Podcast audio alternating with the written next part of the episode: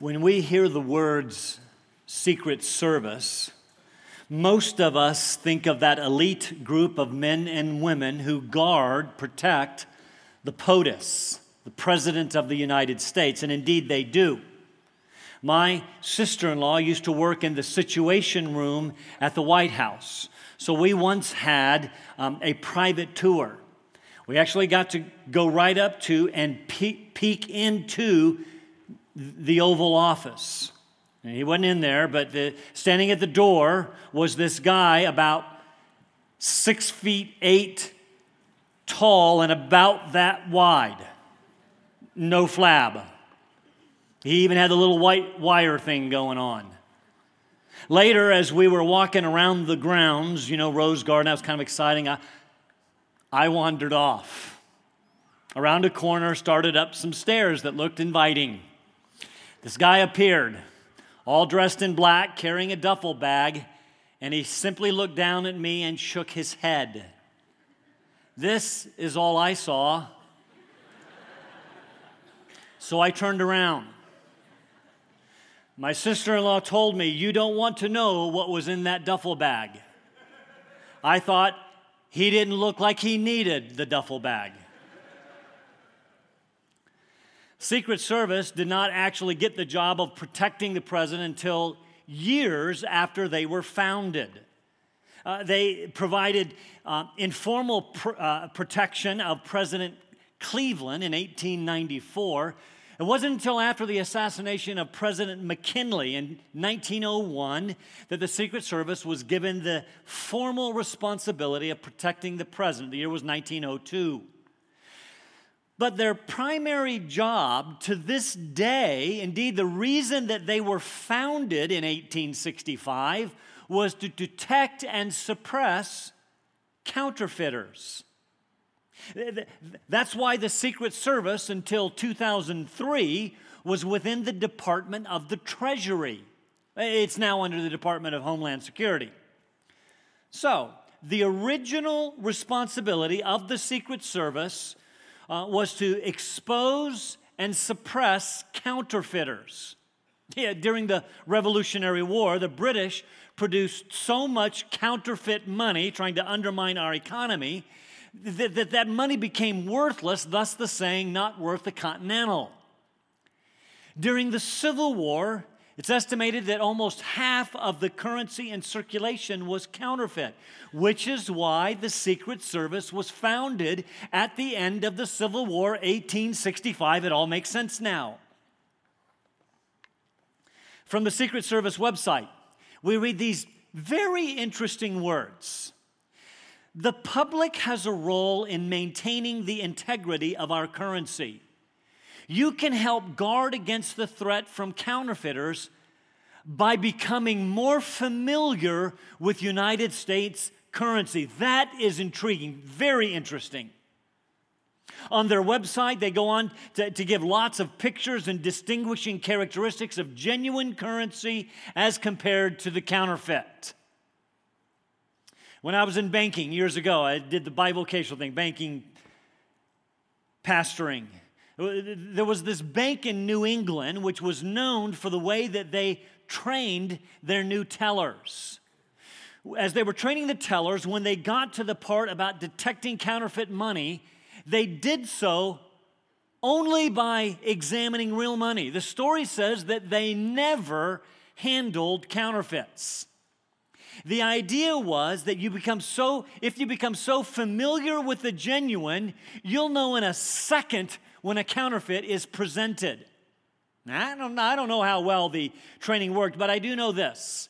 My tellers were very adept at detecting fake money. Yeah, they had this little handheld detector that they could run across the money uh, that would indicate it's genuine. As red or, or green light would, would come on. They didn't use it, they didn't need to.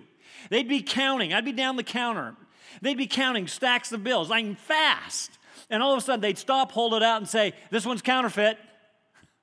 I would take it from, them. and I couldn't even tell at first glance.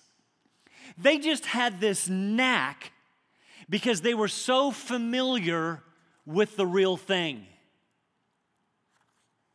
What's my point in that little history lesson? As Christians, we believe that there is one true God and the rest are counterfeits. Now, I, I know that it's popular today to believe in religious pluralism. That is, that all religions contain some truth and, and that we all, you know, worship the same God or gods, different names, and that all roads will eventually lead to heaven.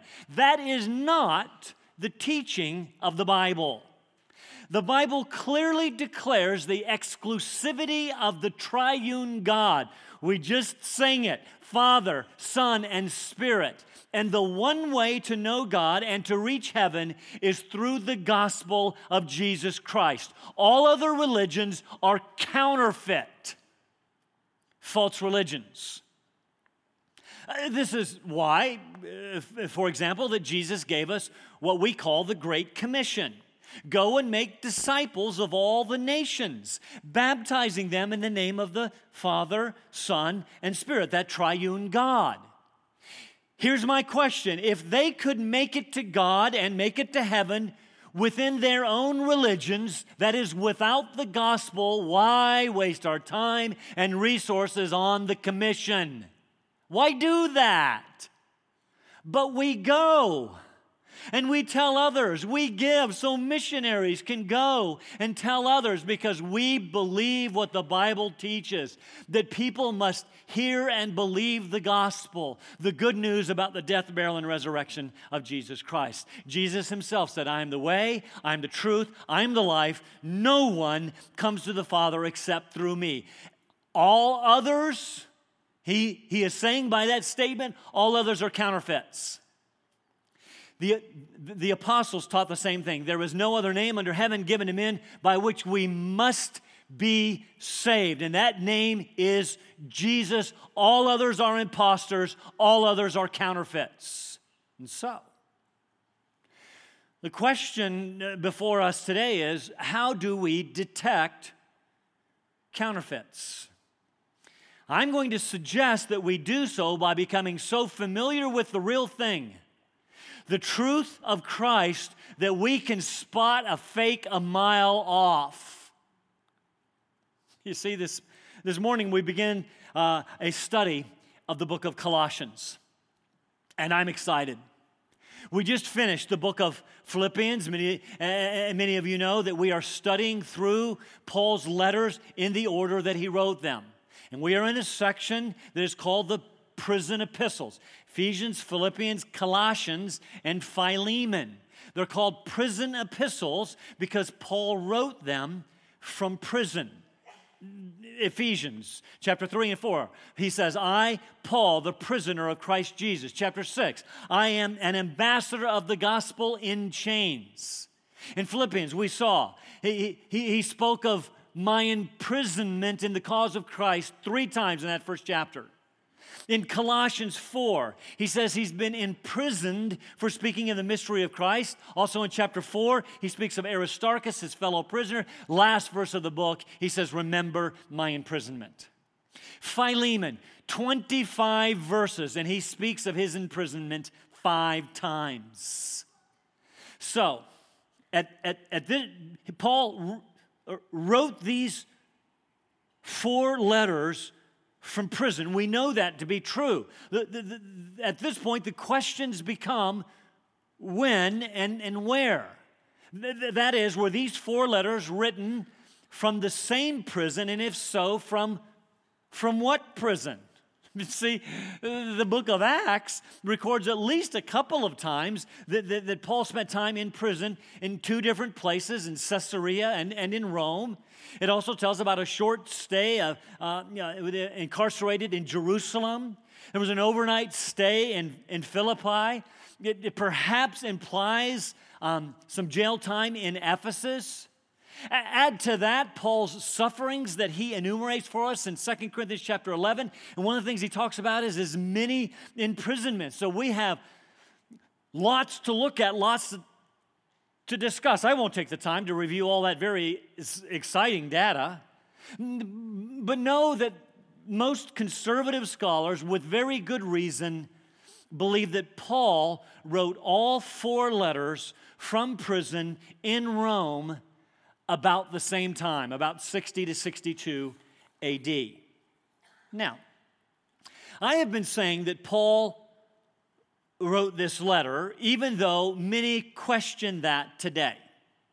Some suggest that Paul didn't write Colossians and, and give a, a number of reasons to include the following.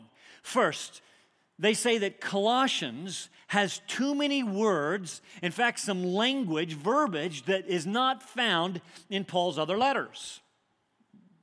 Second, they say its doctrine is way too developed. It must have been written much, much later after this doctrine had been uh, codified. Uh, third, it, it sounds too much like Paul's other letters,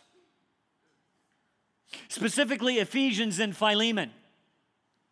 So they say someone else wrote this letter in the name of Paul copying his letters so it sounds like Paul. This is called pseudepigrapha, uh, if you're taking notes, by the way, pseudo writing, writing under an assumed name. It was actually widely accepted back then, and frankly, it even happens today. When, a, when an author hits the big time, ghost writers write in his or her name to sell more books. That's why they can produce them about, you know, like every three days. Uh, of course, those books better sound like the original author. Same, same principle. But I want you to look at that list. It's kind of interesting. First, some say it doesn't sound like Paul, while others say sounds too much like Paul. Someone must have copied him. You can't have it both ways. Make a decision.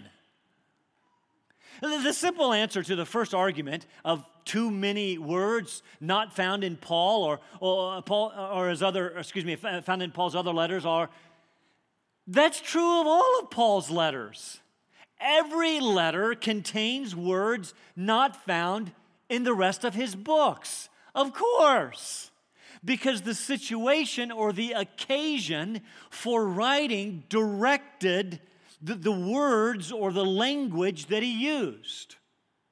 And, and, by the way, that's why most of Paul's letters are called occasional letters. That doesn't mean that he wrote on occasion. What that means is that there was an occasion or a reason that prompted his writings. He was writing for a specific occasion, occasional letters.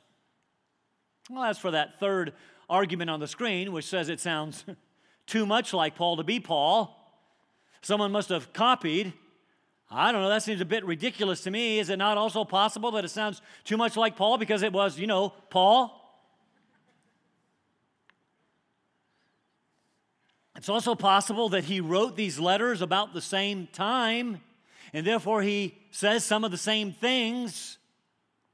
And to say that Paul, to say that someone wrote in Paul's name, saying, hey, this letter is from Paul, when it wasn't, I don't know, to me seems a bit dishonest, untrue, seems like it's a lie.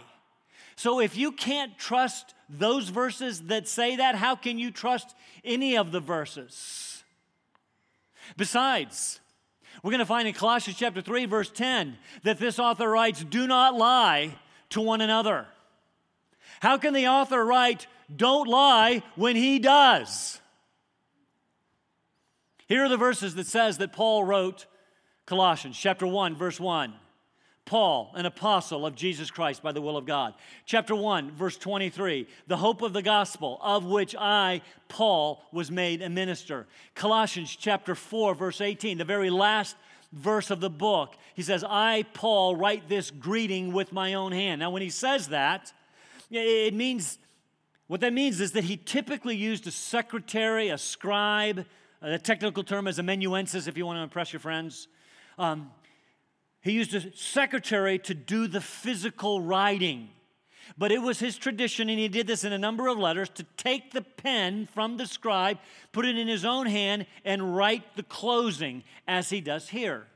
It's very likely that Timothy, perhaps one of his other companions, but I think Timothy um, did the actual composition or the actual writing of this book. Now, it it's, it's been universally held by the since the early church that Paul wrote Colossians. Well, you know, because the letter says he did. And the early church leaders, those who came right after the apostles, called church fathers, said he did. They, they would quote from Colossians and they would attribute it to Paul. They say, as Paul says, and quote from Colossians. People like Justin Martyr and Irenaeus and Clement of Alexandria and Tertullian, if those names mean anything to you.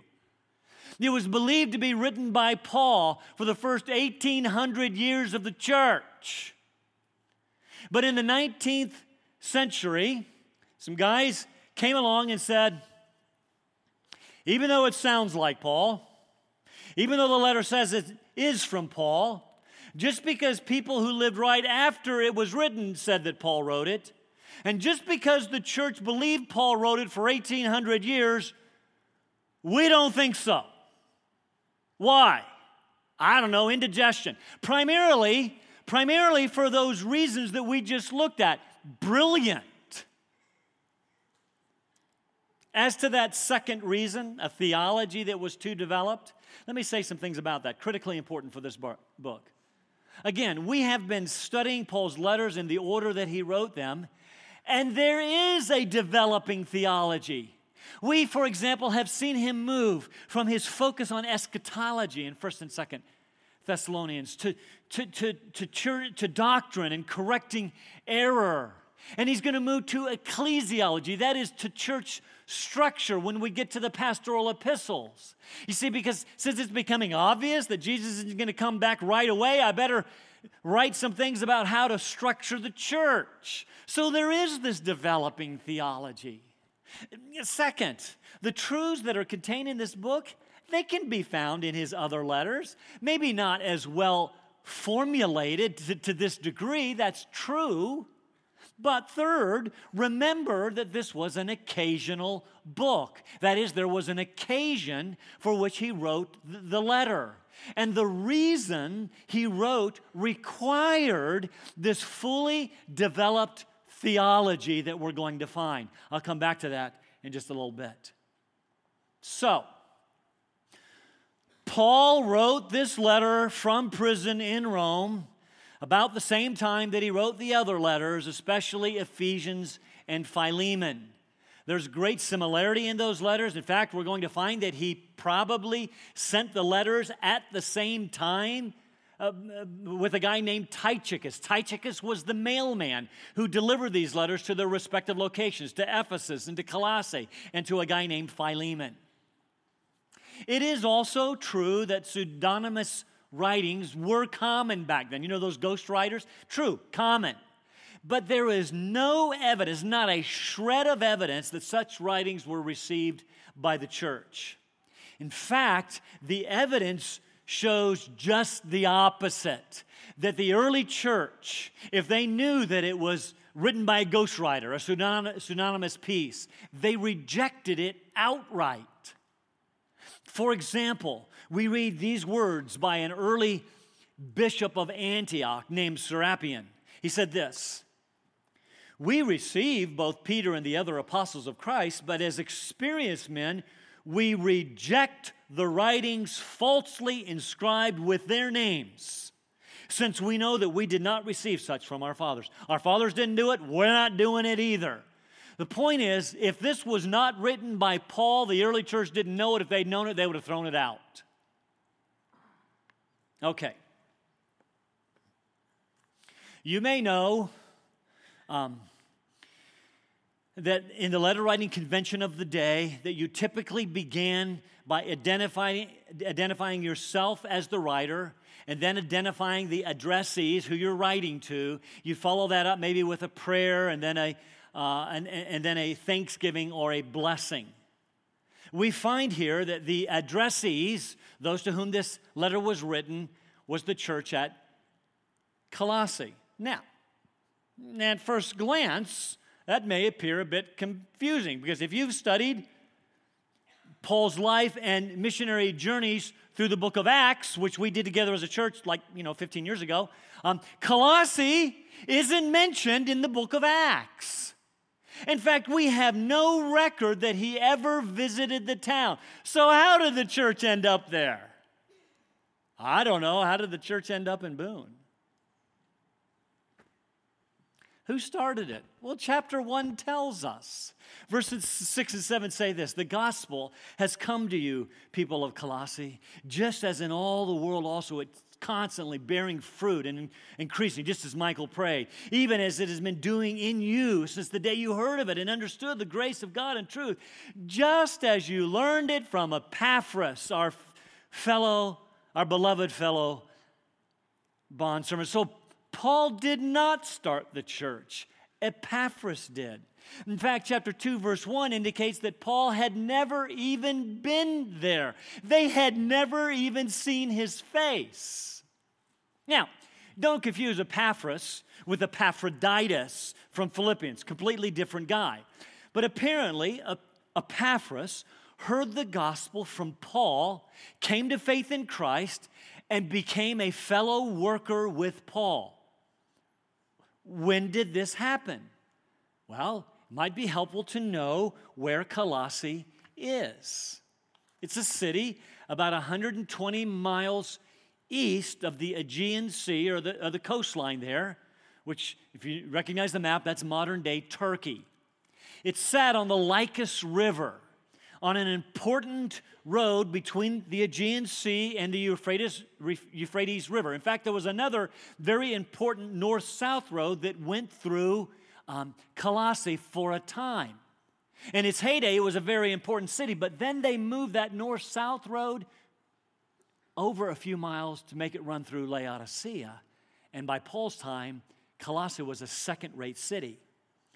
More important were those nearby cities of Laodicea and Hierapolis. Remember those names.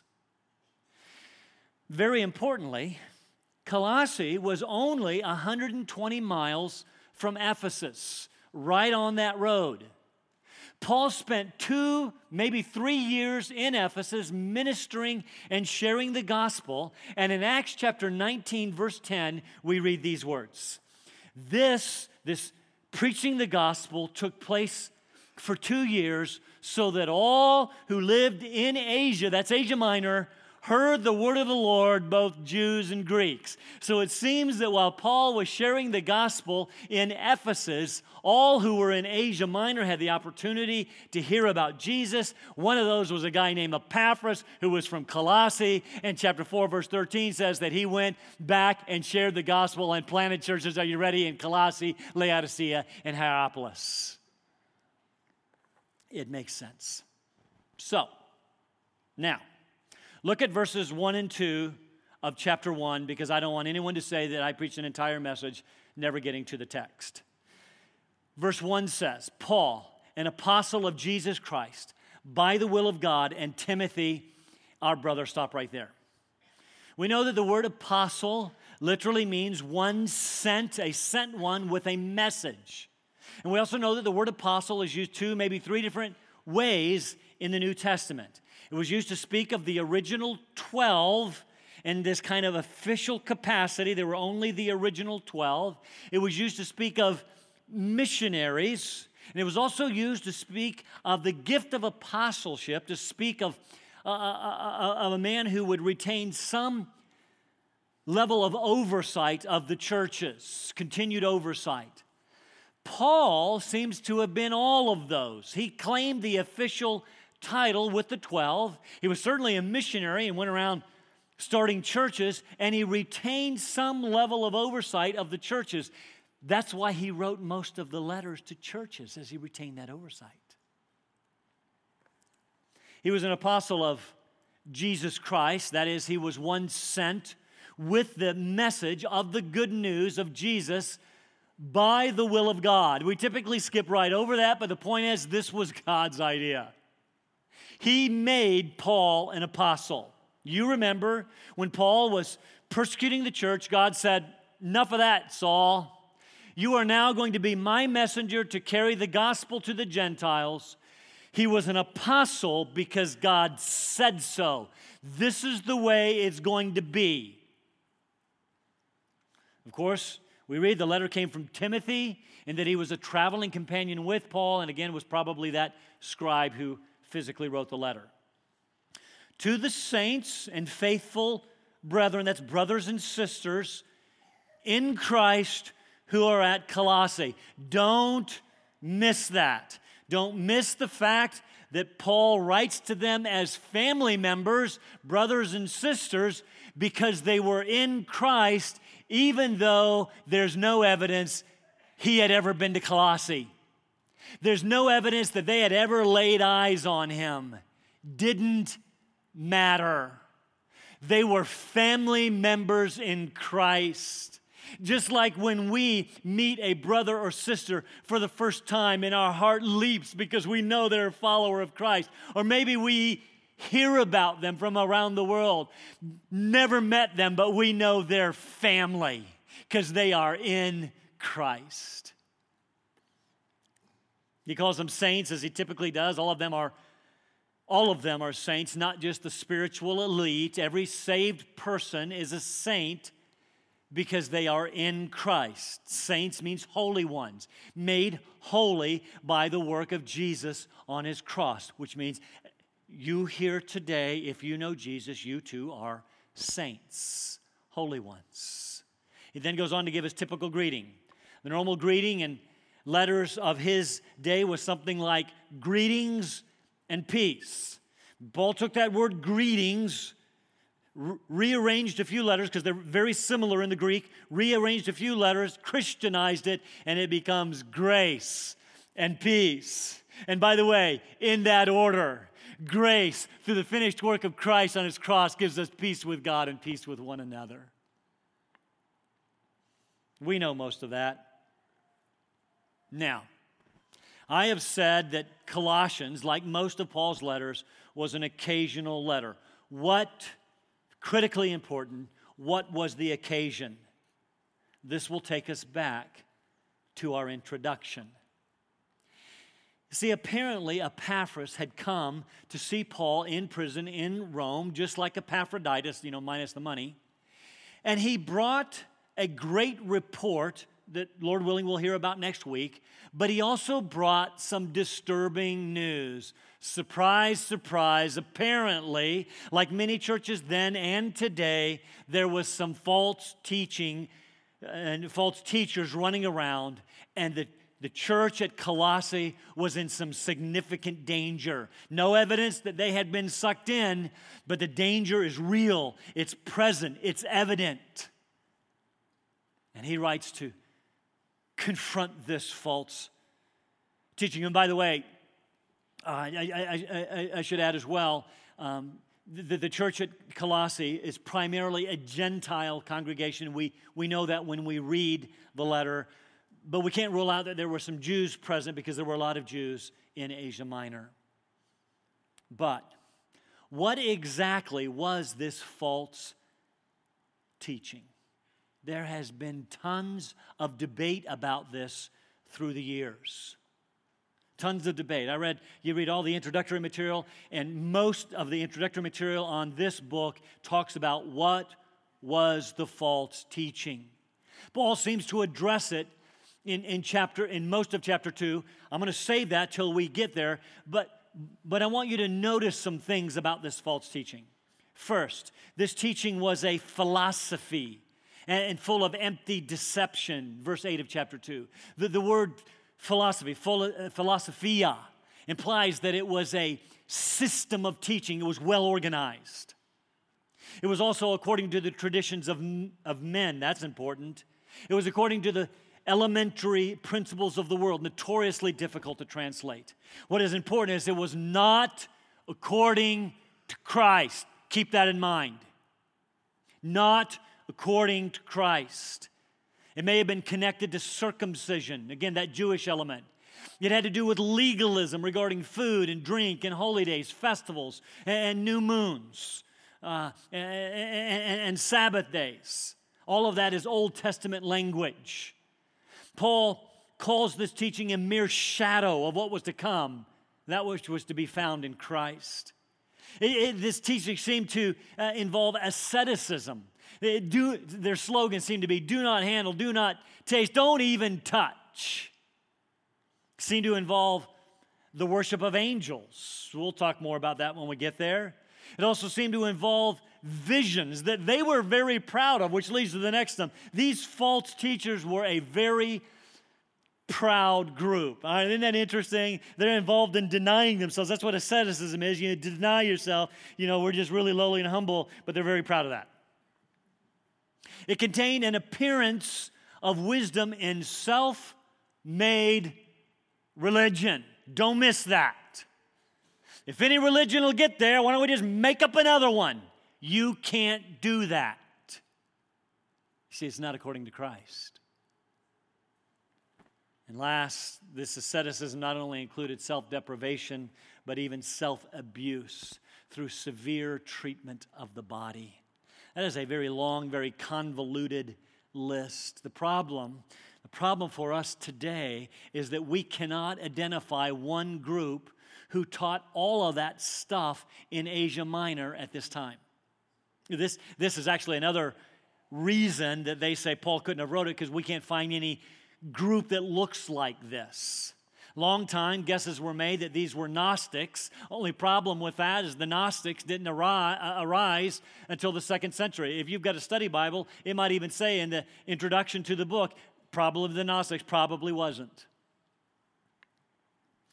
Uh, when it's all said and done, what you have in this list is an amalgamation of lots of different false teachings local pagan theology, Jewish legalism, and Jewish mysticism. You put that all together, and it is called syncretism. Very common back then, very common today. You just combine the elements of a bunch of different religions, presto changeo, you got a new one. And again, the problem is it doesn't rep- seem to represent any one of them, but a mix of all of these.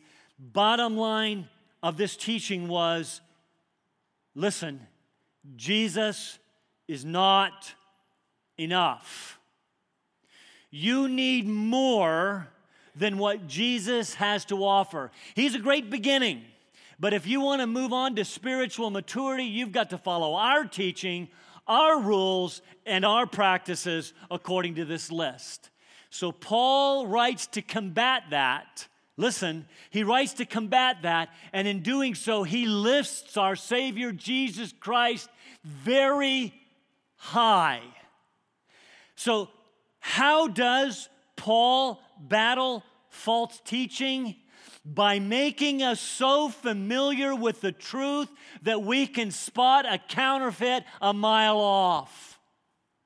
That's why this theology is so well developed in this book. This theology is called Christology, it's the doctrine of Christ. As I said earlier, um, most of what Paul says in this letter can be found uh, in, in his other letters, but not to this degree, not to this form. Some suggest that it is the highest Christology, the highest revelation of the doctrine of Christ in all, than in all of the scripture, even in, than in the Gospel of John. That's why I'm excited about preaching it. We're going to talk about Jesus. Chapter 1, verses 15 to 20 is absolutely mind boggling. It is fantastic. It is amazing. We read some of it together. It is unparalleled and has encouraged the truth about Christ for centuries. Listen to what some have said about this amazing book of Colossians, and I'm going to finish with this. John Calvin said, This epistle distinguishes the true Christ from the counterfeit, from the fictitious one. F.F. F. Bruce said, The antidote to the human tradition, what you want to make up, which the Colossian Christians were disposed to accept, was a statement of the one trustworthy tradition, the true doctrine of Christ. David Powell, another one of my commentators, said, Paul corrects and challenges his audience's understanding of Christ by insisting on the centrality and the lordship of Christ. This provides one of the most significant Christological discussions in the New Testament. D.A. Carson, Doug Moo, and Leon Morris said this the great themes of Christ's outstanding excellence and the completeness of the salvation that he brought about in dying for his people on the cross runs throughout this entire letter. It's amazing. Doug Moo, in his commentary on this book, said, the Christology of Colossians has a very practical concern to demonstrate the sufficiency of Christ for every believer's spiritual need. You have a spiritual need here this morning. I'm going to tell you right now, it is not going to be found in anything but Jesus Christ. That's it. It's all I got. And that's all you got. Moo said further regarding these false teachers who were saying that we need something more than Jesus you need something else besides Jesus to reach spiritual maturity. He said, any teaching that questions the sufficiency of Christ, not only for initial salvation, but also for spiritual growth and ultimate salvation from judgment, love this, love this, falls under the massive Christological critique of Colossians. I'm going to memorize that. That is good.